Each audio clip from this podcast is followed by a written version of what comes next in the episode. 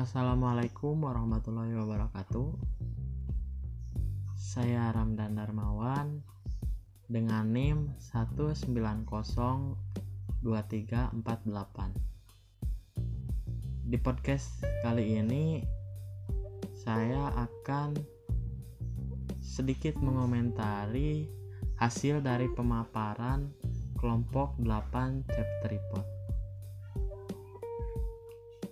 Setelah saya mendengarkan podcast pematerian dari kelompok 8, saya sedikit sependapat mengenai salah satu materi yang disampaikan oleh kelompok 8 yang di mana kelompok 8 menyatakan bahwa seorang guru sekolah dasar harus memiliki kemampuan yang generalis.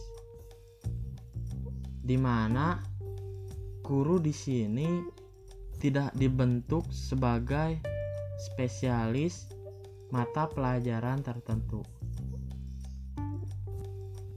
Tetapi masalah yang dihadapi sekarang tidak sedikit guru yang belum mengetahui bagaimana cara menyampaikan suatu materi yang beragam tersebut, di mana nantinya akan berdampak pada kurangnya pemahaman peserta didik.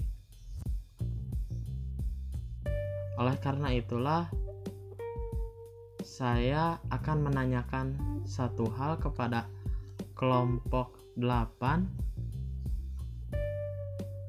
jika seorang guru sekolah dasar harus memiliki kemampuan yang generalis seperti apa yang dipaparkan dalam pematerian.